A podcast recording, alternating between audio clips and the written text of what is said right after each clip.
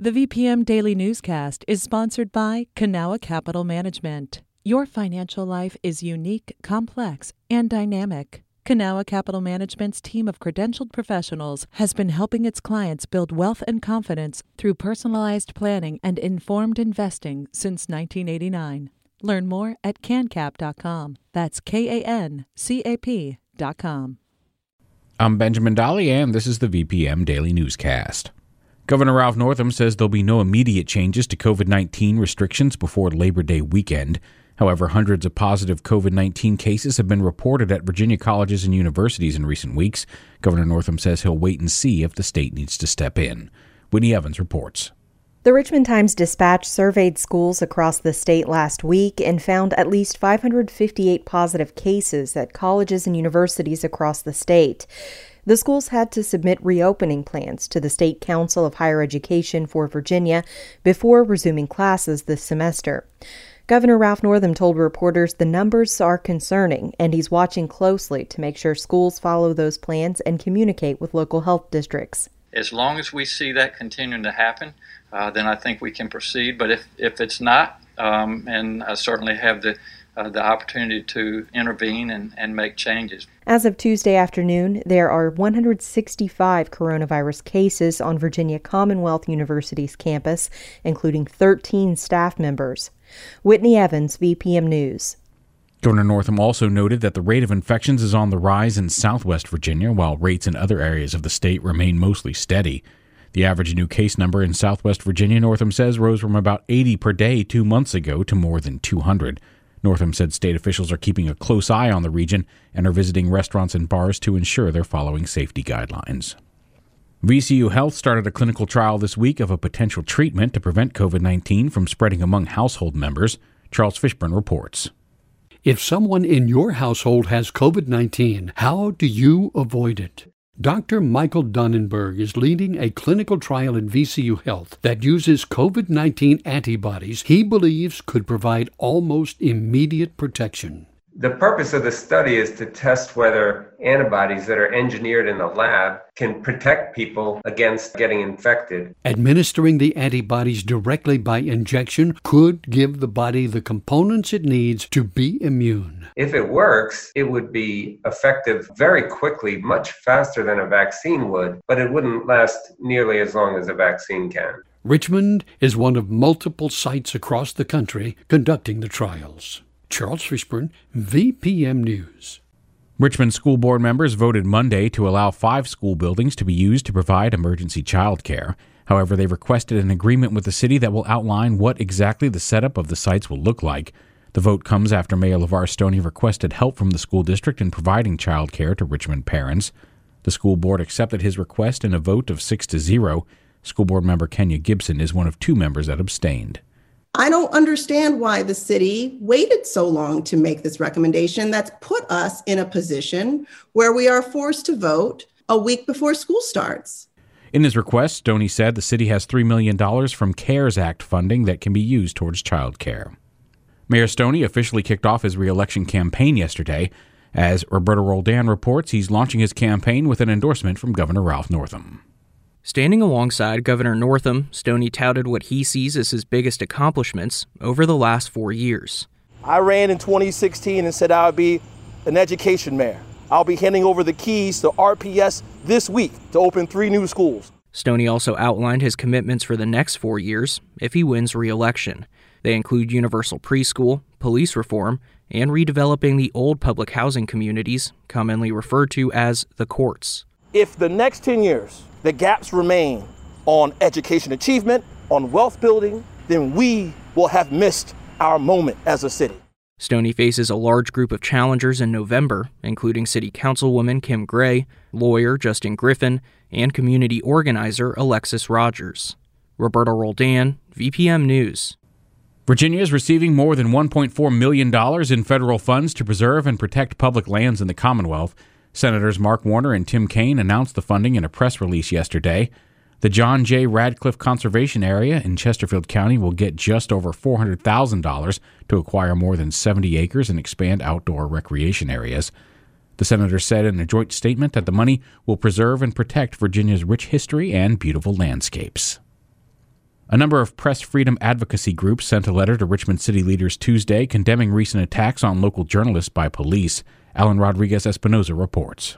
The Student Press Law Center is calling on Mayor LeVar Stoney and Richmond Police Chief Gerald Smith to discipline police officers who have cracked down on local reporters during the recent protests. The letter is co signed by the Virginia Press Association and a number of other journalism groups. They also call on RPD to meet with local news organizations to discuss police treatment of journalists on the field. The police chief first proposed this meeting in late July. The groups raised concerns about possible First Amendment violations, citing numerous cases of excessive police force against reporters. This includes an incident in May where VPM reporter Roberto Roldan was pepper sprayed by police, which is still under an internal investigation. Alan Rodriguez Espinoza, VPM News. VPM reached out to the mayor's office and RPD for comment and are waiting for a response. School districts across the country, including in Richmond, are considering severing ties with local police departments amid nationwide protests over police reform. That means police in Richmond public schools are under the microscope as the community tries to understand what happened in the nearly 400 student arrests over the last two school years. VPM's Megan Pauley obtained body camera footage of a 2018 arrest at Armstrong High School that the student and other experts say was unwarranted. A warning this story contains some graphic language. It all started with the lighter.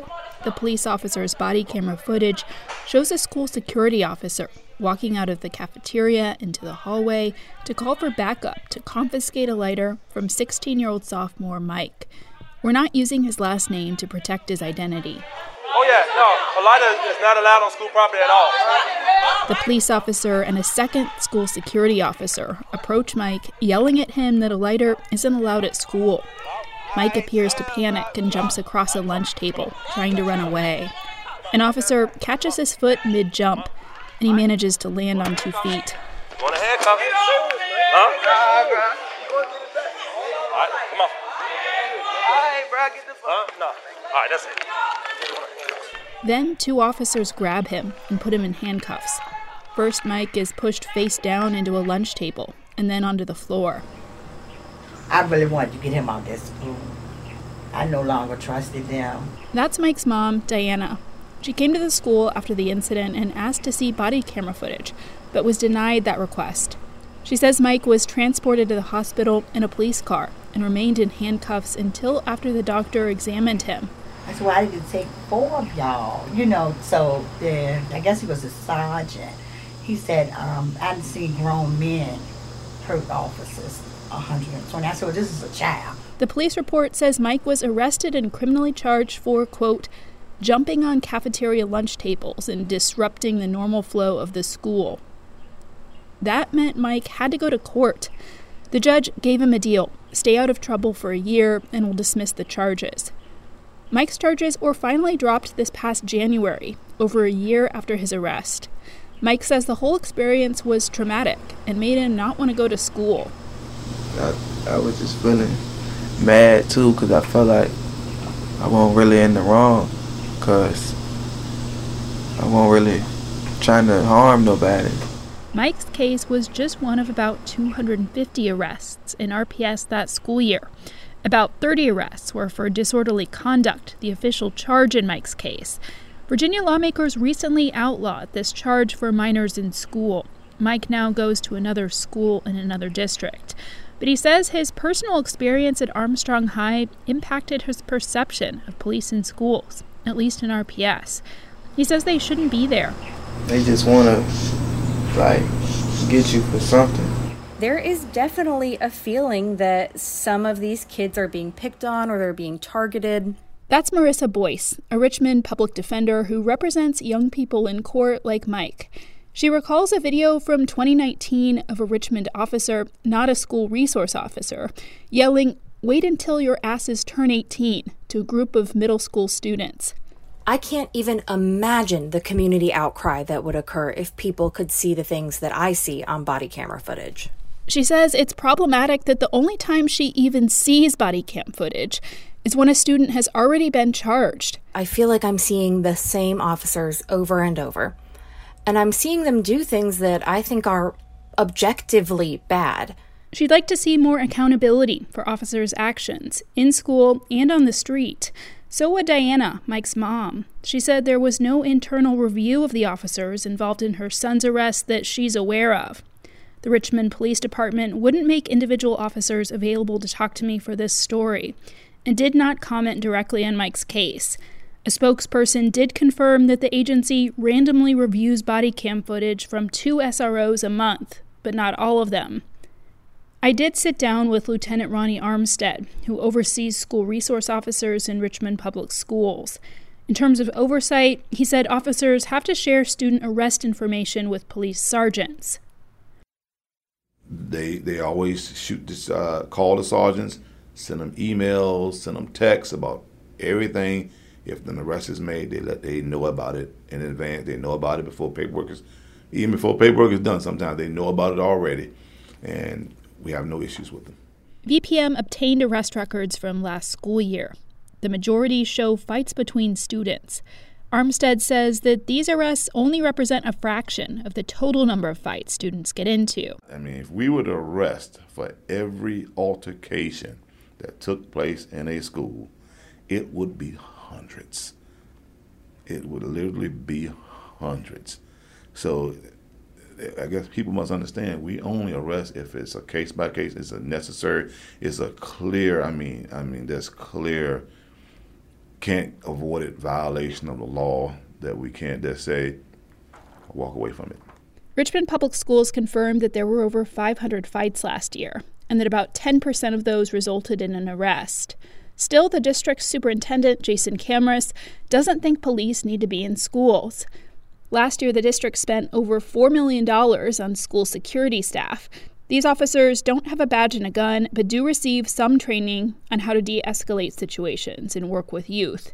And the district is implementing a new restorative justice program this fall designed to diffuse conflict and even prevent it before an officer gets involved. Harry Hughes, Chief Schools Officer for RPS, says they're having teachers hold what are called community circles at the beginning of the school day, every day, at all grade levels. If we were in person, the community circle would literally be, be set up like a circle.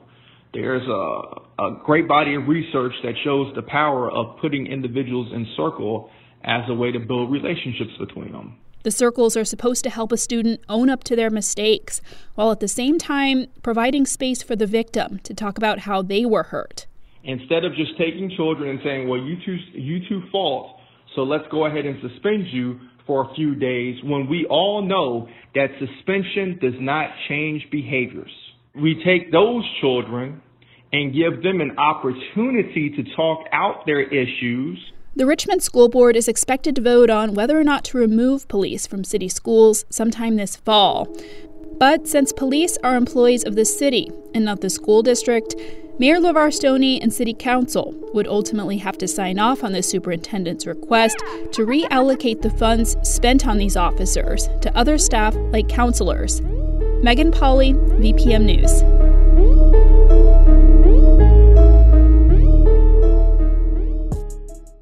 All the stories you've heard can be found online at vpm.org/news. This has been the daily VPM newscast. VPM